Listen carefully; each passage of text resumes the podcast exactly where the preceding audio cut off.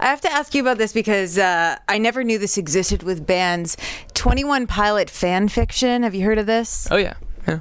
I was just reading one about you eating a bunch of bad tacos. That's what this particular fan fiction was about. Have you heard about that one? Well, right off the bat, you know it's not real because there's no such thing as a bad taco. But um, Turned tacos, maybe? yeah, maybe maybe if you let them sit out long enough. Um, yeah, no, I, people people try to you know. I, I don't look down on that stuff as long as it's something that they're creating themselves. I mean, I know some of the stories are a little twisted and odd, but um, it's still art.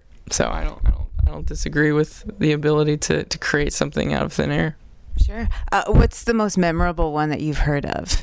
Uh, I've never really dug deep into that stuff, but there's a lot of stuff where Josh and I are like making out and, and all kinds of other things, and I think that's like uh, honestly, Josh and I, I think it's pretty hilarious. So I think I think uh, our friend Mark looks them up and he'll read them to us, and we'll just like die laughing. We think it's funny.